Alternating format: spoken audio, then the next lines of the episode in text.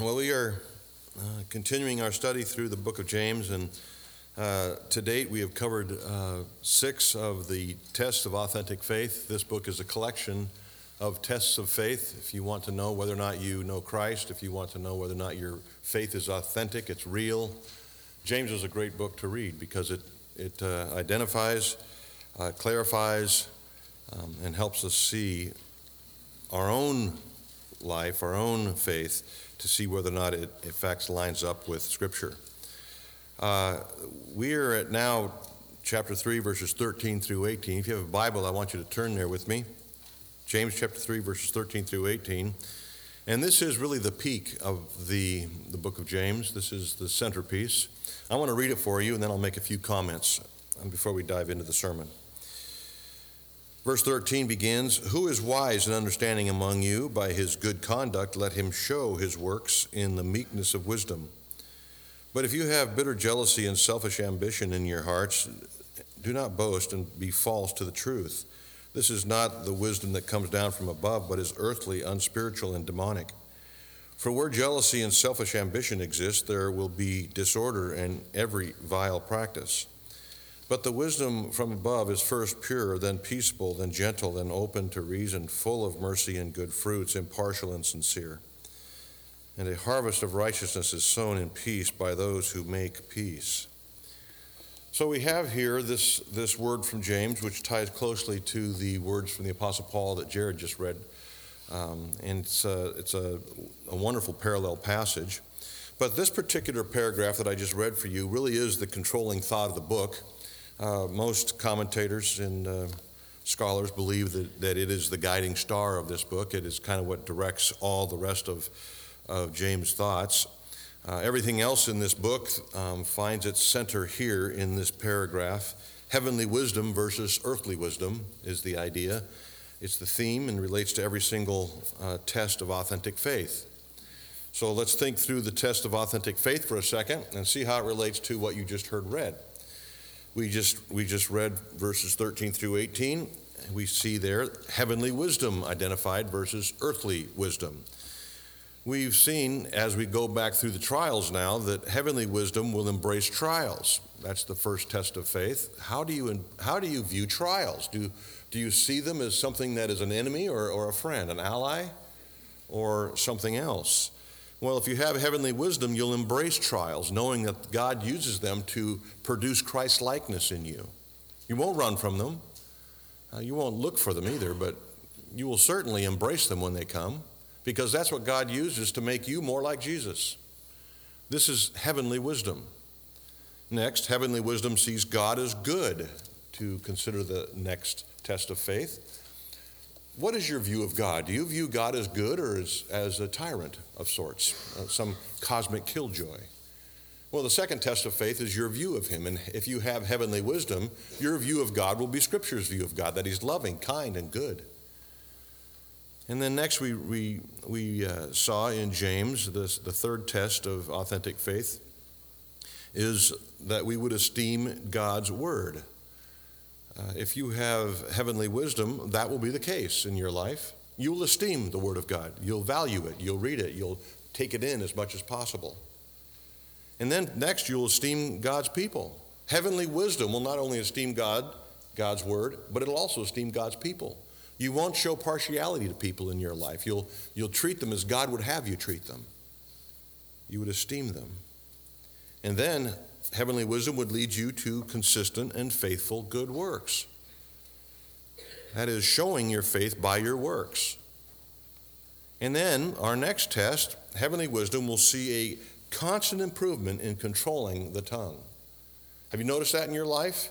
That you become better at controlling what comes out of your mouth? That is a sign that you possess heavenly wisdom, that your, that your faith is authentic, that you know Jesus. And so now we find ourselves in this particular um, passage, verses 13 through 18, and it functions really as a summary of the entire book.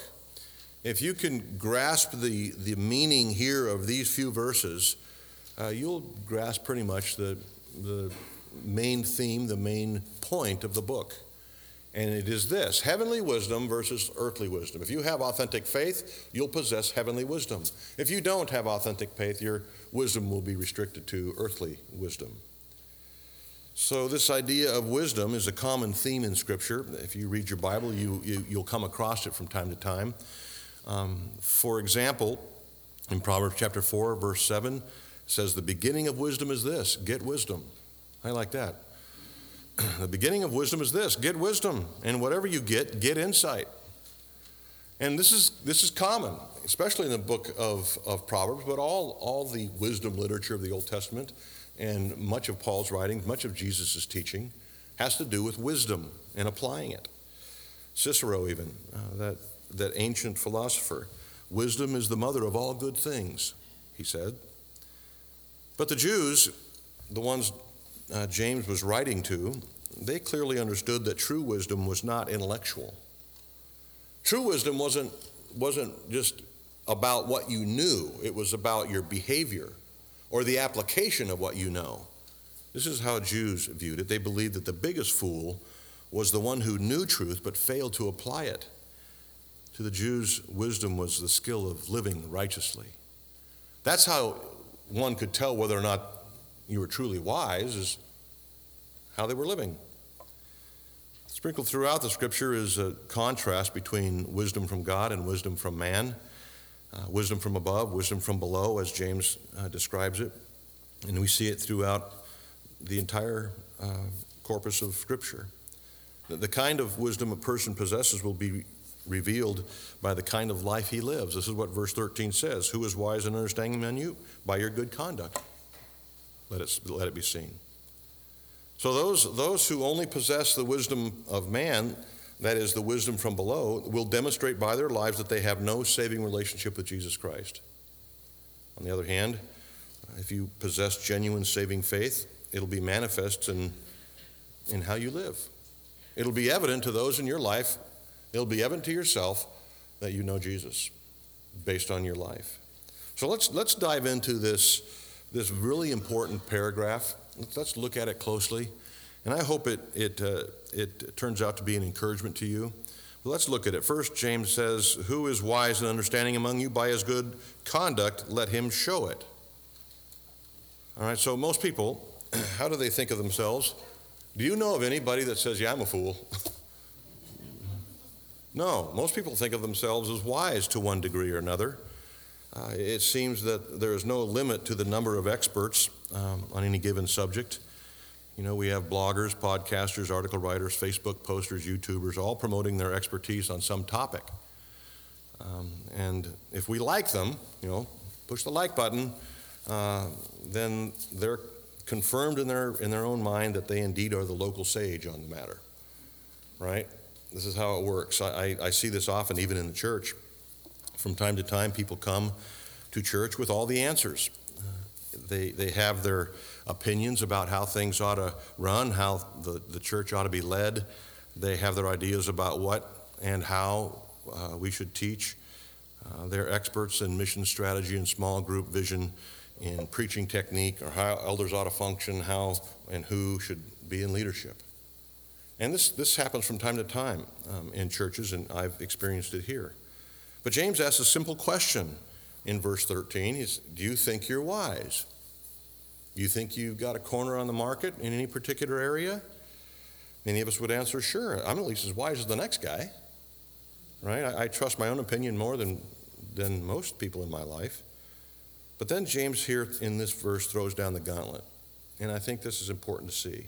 He gives the command. He says, If you think you're wise, prove it. If you think you're wise, prove it. Show me. What do you mean, show me? Show me by your life. If your faith is authentic, you'll show it by your conduct, James says. How can we show anyone whether or not we have wisdom and understanding from above, that we possess uh, heavenly wisdom? He says, by your good conduct. You might think, well, why does James have to always get into my grill? You know, always, you know, getting personal. What does my conduct have to do with my wisdom?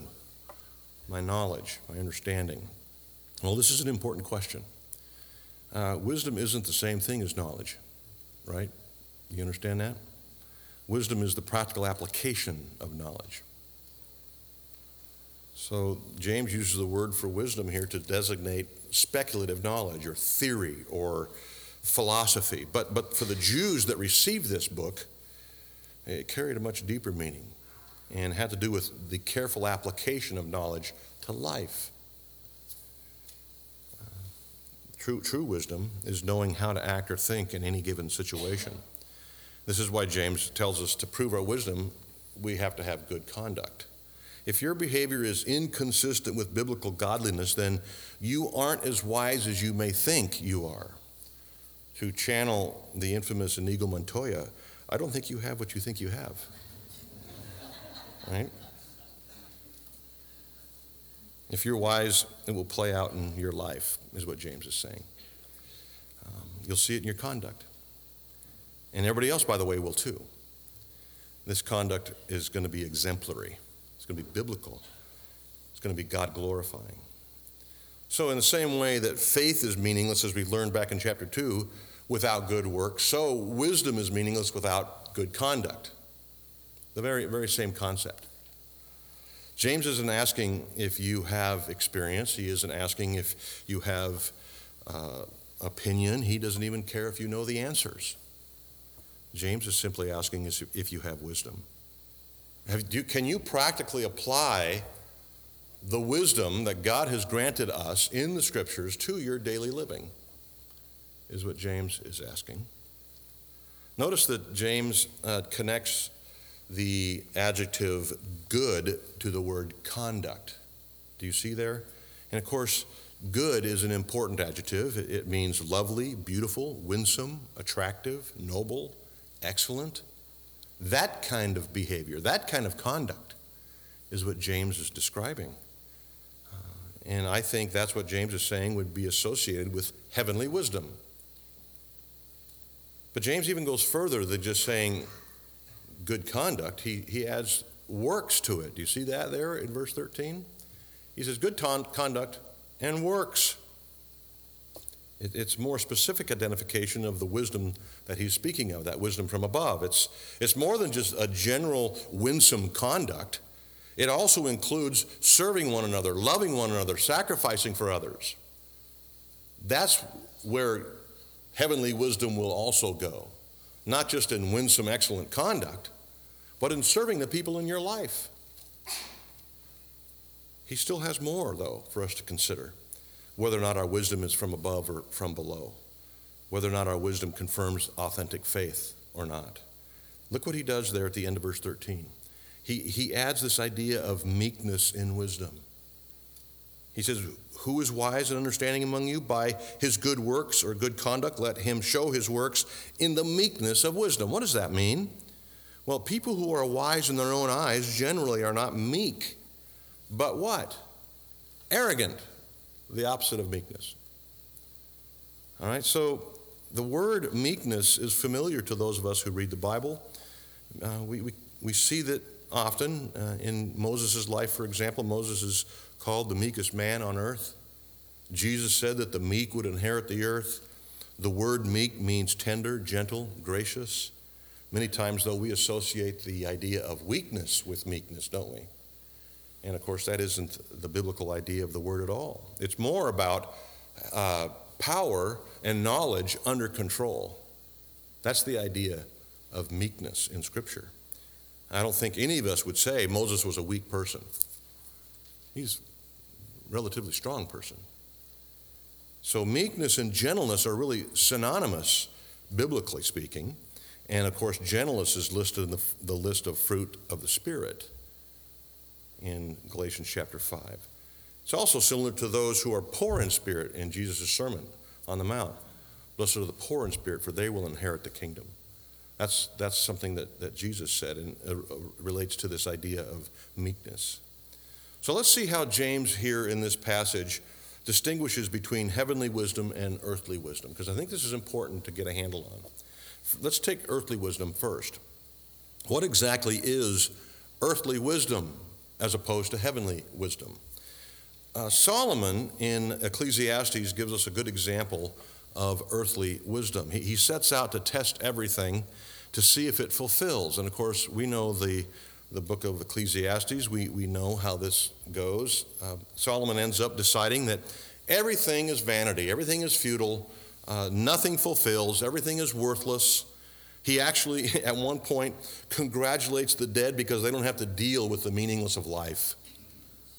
And, and then he goes even further, which demonstrates the, the earthiness of his, or earthliness of his wisdom at this point in his life. He goes and says, in fact, you know who's better than those who have been alive and those who have died? Those who have never existed. That was his conclusion to all of his insight, all of his work in discovering fulfillment in life. So clearly, he's working from a human perspective, from earthly wisdom. He, he relates how man sees the world through his own fallen, self centered, sinful eyes, and he reveals the folly and the uselessness and the, the senselessness, frustration, the futility of man's wisdom without God. The book of Ecclesiastes is a commentary on man's wisdom. Examples of earthly man made wisdom are all over Scripture, but these will uh, be familiar to you. The Tower of Babel, remember that group of people? They thought it was a good idea to disobey God. And instead of filling the earth and multiplying, they, they stayed put. They didn't want to go fill the earth, they just want to stay right there and build a tower. Um, and, it, and it was a tower to their own name, their own success, their own grandeur. That didn't work out so well, did it? But it's an example of earthly wisdom. Another example that you're familiar with is when Abraham decided to leave the promised land and go down to Egypt. How'd that work out for him? Not good. But he thought it was the right thing to do. King Saul, another one. You remember when King Saul offered his armor to young David? And of course, young David was much smaller than King Saul, you know, and he realized very quickly, David did, that this wasn't going to work. But Saul, hey, why don't you try my armor as you go fight the, the, the Philistine? Well, that didn't work too well either. And then in the New Testament, we, we find examples of earthly wisdom. When the disciples uh, were with Jesus and there was a large crowd gathering and they decided, they realized they had no food, no place for them to stay, what did they tell Jesus? Why don't you send them away so that they can go find some place to eat and sleep. And Jesus says, let's, let's do that for them. And so there, there's a real clear contrast between earthly wisdom and, and heavenly wisdom. So let's look now at the foundation of earthly wisdom. If we're going to distinguish it between uh, heavenly wisdom, let's look first of all at the foundation that James says is the foundation of earthly wisdom. He has two main ideas that he uh, that he share, shares with us that make up the foundation of earthly wisdom. You see those there in verse 14. But if you have bitter jealousy and selfish ambition, James says those two things are the foundation of earthly wisdom. Now, of course, they're not the only elements of earthly wisdom, but those are the things that James uses to establish his argument. The first he lists is bitter jealousy. Bitter jealousy is a foundational aspect of James's definition of earthly wisdom. The adjective, of course, bitter, has the basic meaning of sharp, prickly, pungent, and it's used, uh, he used it up there in verse 11 to describe the, the bitter and salty water. Uh, here, James uses the word metaphorically to describe that sharp and cutting, destructive attitude that doesn't listen to or care about others. That's the bitter jealousy that he was speaking about. And then he, his second descriptive term is selfish ambition there in verse 14. Uh, and it, he identifies this also as a foundational aspect of worldly wisdom. And I think he adds this idea because it suggests strife from extreme self centeredness. Earthly wisdom, James is, is going to communicate to us, is really based on self centeredness. And so he uses this idea of selfish ambition. These things are always associated with those who are wise in their own eyes. The, the, the, minute you don't fulfill the expectation of a selfish person or get in the way of their agenda, you'll experience strife and contention and maybe hostility, right? Have you ever been there? Have you ever gotten in the way of a, of a selfish person wanting to accomplish something? Uh, you, you know that you pay for it eventually, right? So James nails it here with the word boast. In many translations, maybe some of the ones you use, use the word arrogant. But if you have bitter jealousy and selfish ambition in your hearts, do not boast or don't be arrogant and false to the truth, he says. Now, that word has, has been used, like I said, in different translations as arrogant. And to arrogantly boast about your insight or, or self proclaimed wisdom is to be false to the truth, he says. What does that mean? That's kind of an interesting term, isn't it? When you boast about yourself or, or, or are selfish in your ambitions or, or bitterly jealous in your experience, James says that, that that's really a, an arrogance and a lie about the truth. What does this really mean? So, if your life is marked by these things bitter jealousy, selfish ambition you're being false to the claim of knowing Jesus, is what he's saying. The, the, that person won't have authentic, living, saving faith. It, go, it goes even beyond that. It, it further refers to the gospel of Jesus Christ itself. That kind of attitude bitter jealousy, selfish ambition really is in opposition to the gospel of Jesus Christ. Um, it contradicts the gospel. Those with earthly wisdom care about their own ideas and their own desires, and interestingly, their standard of measurement is their own opinion. If you happen to serve the goals of this kind of individual, you'll be welcomed, you'll be considered good and helpful, but if you stand in their way, you, you catch it, don't you? and you find yourself the brunt of their contempt. Those who are obsessed with their own worldly wisdom create their own reality and resent anyone who disagrees with it. They, they generally conflict with the leadership of any kind, but especially leadership of a church. They, their idea is they think, who are you to, to tell me what God requires? So, the reason James can be so forceful about this uh, issue is because the central requirement of the gospel is humility, right? Isn't this what Jesus said in his first sermon, the Sermon on the Mount, Matthew 5? Blessed are the poor in spirit, for theirs is the kingdom of God. What does poor in spirit mean? It means humble. That's what it means. So James is, is on solid ground here. He's saying the same thing Jesus has said. So later in Jesus' ministry, he, he said this to his followers um, If you want to follow me, you need to deny yourself. Remember that? So if someone isn't denying self but exalting self, that's not humility. God requires humility. So this is being false to the truth of the gospel. It's an opposition, a basic opposition to the gospel when you don't possess humility. So if you do have authentic saving faith, and do possess the wisdom that's from above, you'll, you'll not be a jealous, selfish, arrogant person, is what James is saying. Let's look at the characteristics of earthly wisdom. Look at, look at verse 15, verse 15. This is not the wisdom that comes down from above, but it's earthly, unspiritual, and demonic. Let's look at these one by one. Earthly. We've, I've called this earthly wisdom, so this is a good identifying point. It is from below, it's not from above, it's, it's from earth, not from heaven, it's, it's from man, not from God. Earthly wisdom is limited to the present, to the material world, to time and space. It's limited to what man can see or deduce or discover.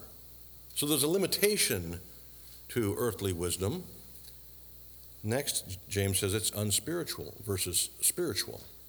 If, it's unspiritual, it means that it's fleshly, it's of the flesh, it's of man, it's void of spiritual insight.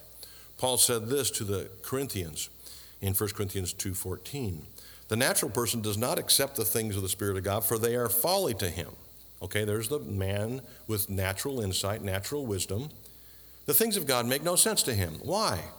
He's not able to understand them because they are spiritually discerned. There is a spiritual element and wisdom from man, earthly wisdom, is limited to earth, to man.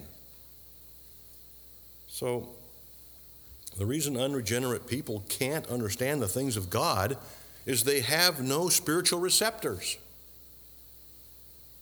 They remain in the flesh with no vision.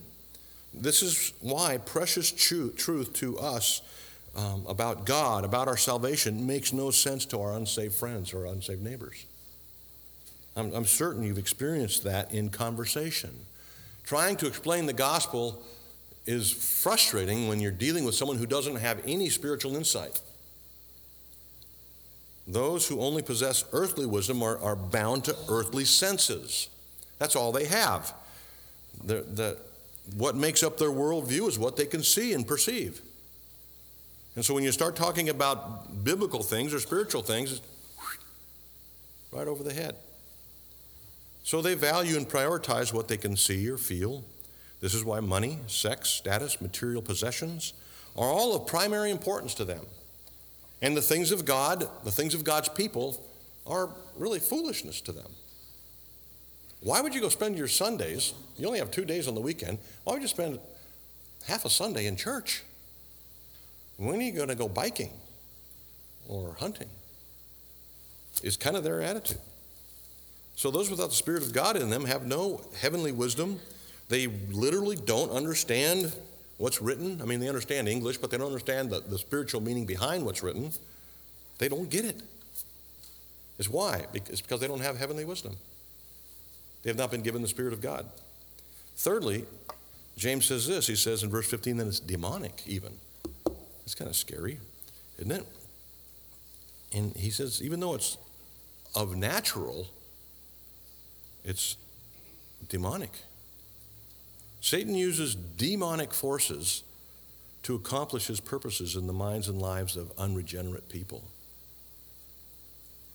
He, he persuades the residents of this planet through deception, false teaching, greed, materialism, what have you, to keep them blind to the truth.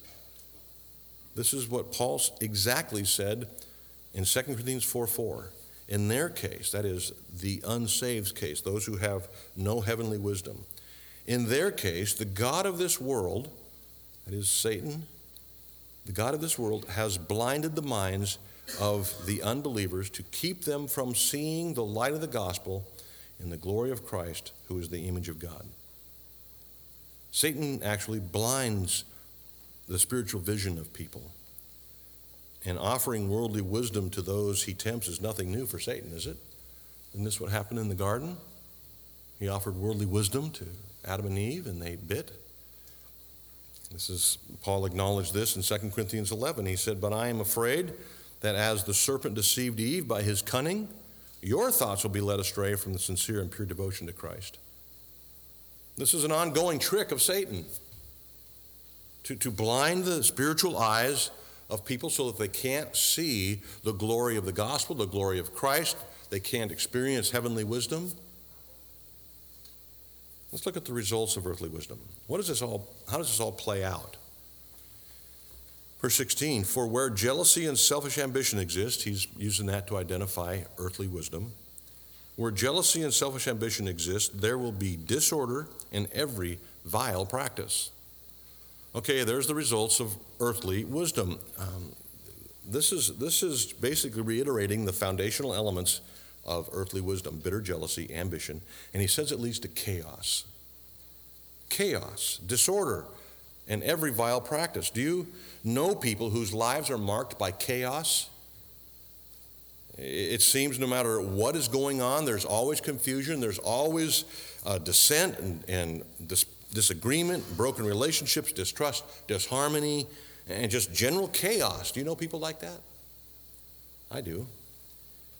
He, James has made it clear that those with authentic faith are, are not chaotic, they're not unstable, they're not restless. He says these things in, in James chapter 1 8 and chapter 3 verse 8. It's the same word he uses here in 316. Chaotic. If a person claims to know Jesus Christ, and claims to have wisdom or insight, but they're proud, arrogant, self centered, and resistant to authority and have chaotic lives, James is casting a large degree of doubt on their salvation. That's what he's saying. That's a, that's a picture of earthly wisdom. Now, this is a test from James of authentic faith. So he's going to give us a, a contrasting view also. He's just described earthly wisdom, earthly wisdom. Now he's going to look at heavenly wisdom. Let's look at heavenly wisdom. Heavenly wisdom. again, we see it all over Scripture, but I'll read a little bit here from Proverbs 9. The fear of the Lord is the beginning of wisdom. The fear of the Lord is the beginning of wisdom. That's not, that's not a servile fear, that's a respectful, uh, a reverent fear, an acknowledgement of his person. The fear of the Lord is the beginning of wisdom, and the knowledge of the Holy One is insight. So let's look at the foundation of heavenly wisdom. The foundation of heavenly wisdom. First of all, and most obvious, where does it come from? Heaven, from above, right? From God. And so the most obvious element of heavenly wisdom is that it is from God. God is the source of true heavenly wisdom. Psalm 1, and, and this is everywhere. There's, there's hundreds of verses that support this, but let me just take one from Psalm 104, verse 24. O Lord, how manifold are your works! In wisdom you have made them all. A, a, a defining character quality of God is that He is infinitely wise, which gives us hope for living, doesn't it? I mean, knowing that God is watching over us, then He knows what is best for us. He's infinitely wise. That's a basic element of God's character quality. And then listen to this Colossians chapter 2, verse 3. In Christ are hidden all the treasures of wisdom and knowledge. All the treasures of hidden are hidden in Christ.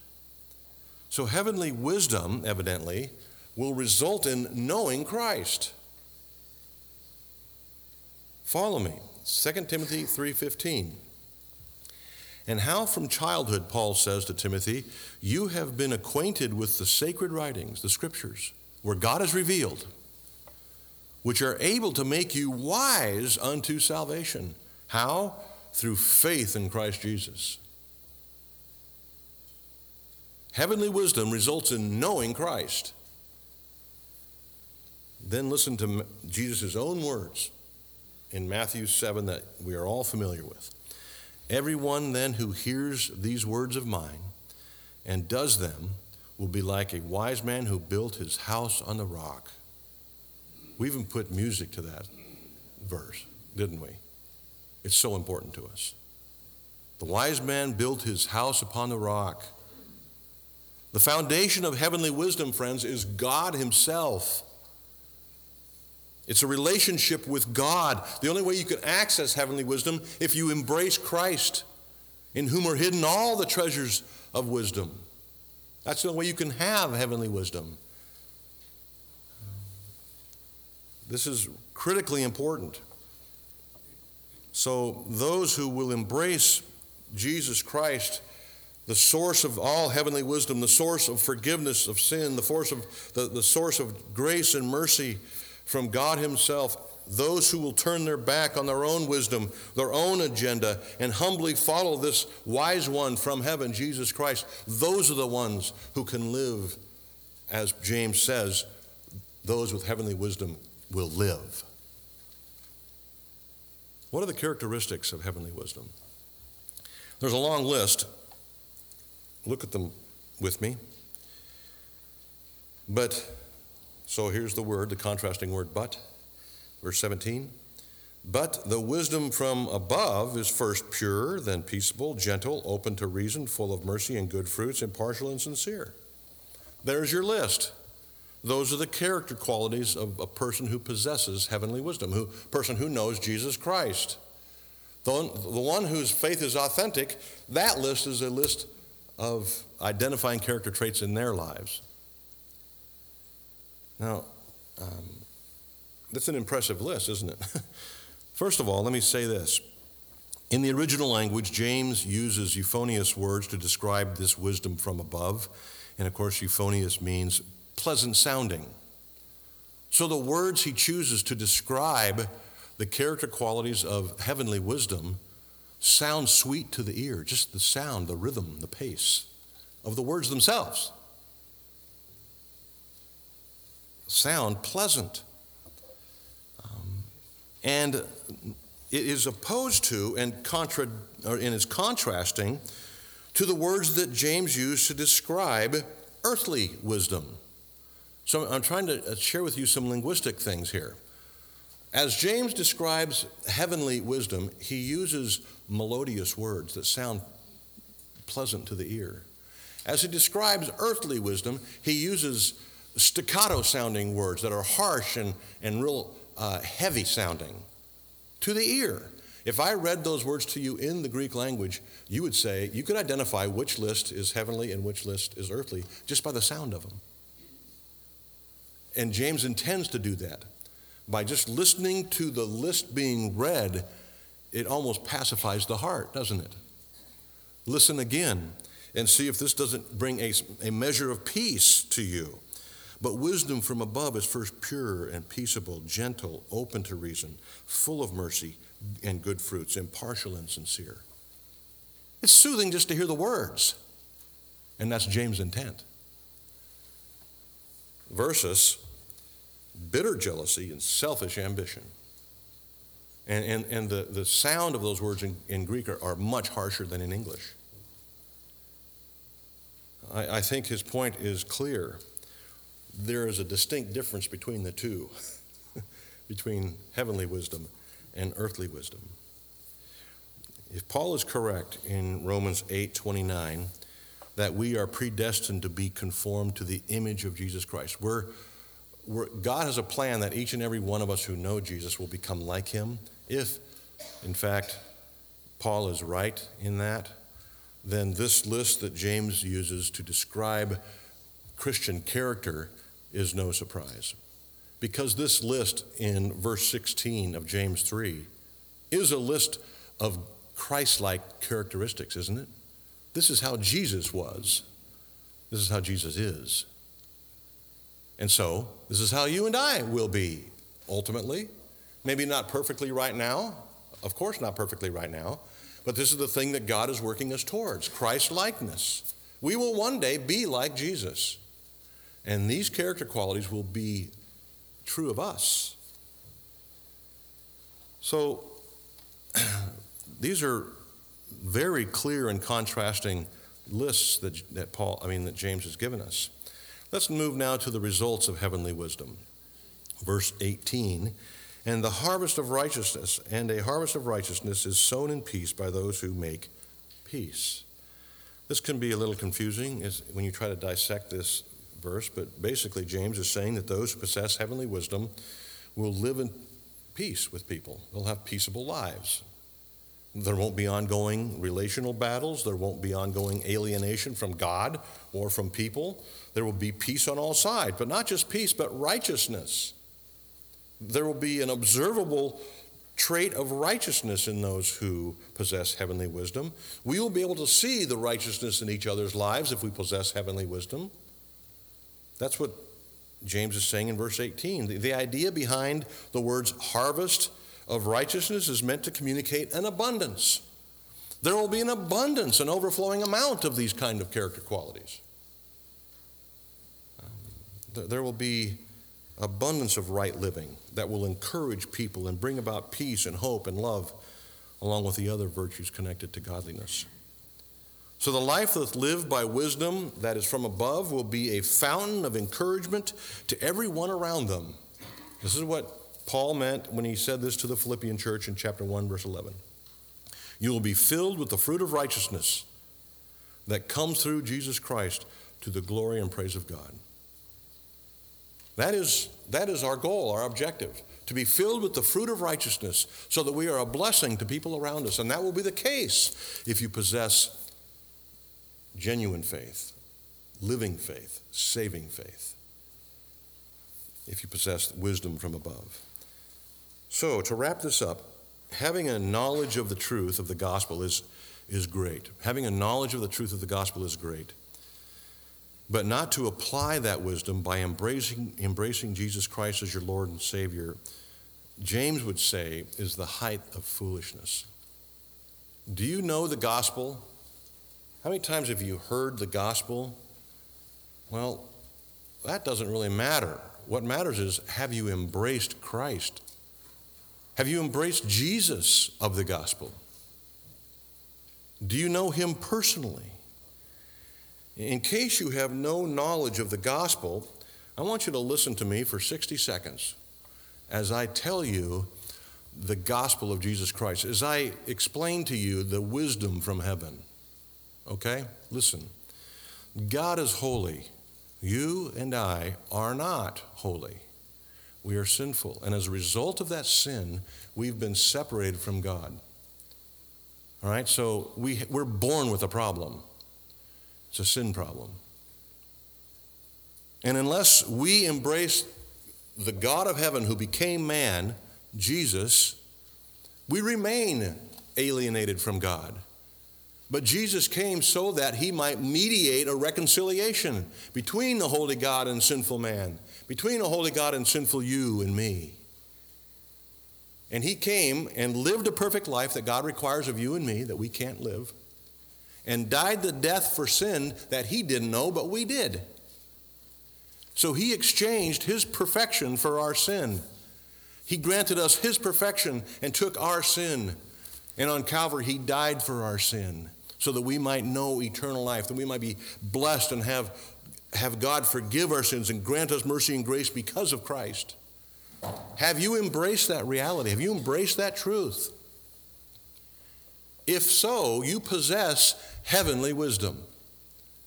If you have yet to embrace that truth, you do not have heavenly wisdom. You're living off of earthly wisdom, man's wisdom, the wisdom from below.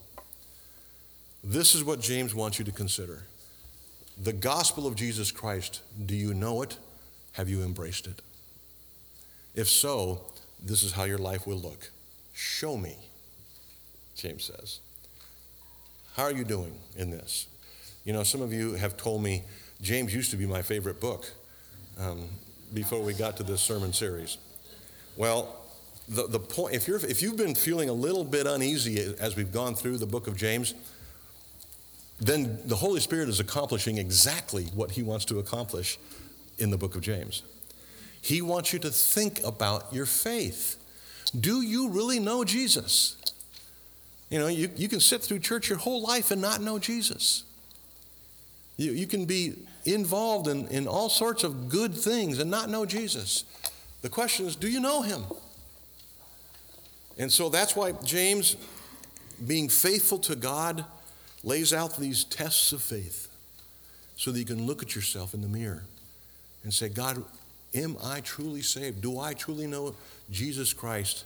Have, has He forgiven my sins? Am I in Christ? So if you've felt a little uneasy about that, that's perfect. You're responding perfectly. Now, respond to the Spirit and get on board with Christ.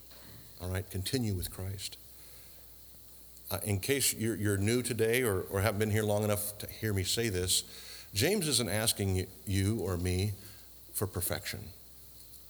He's asking you and me for a direction.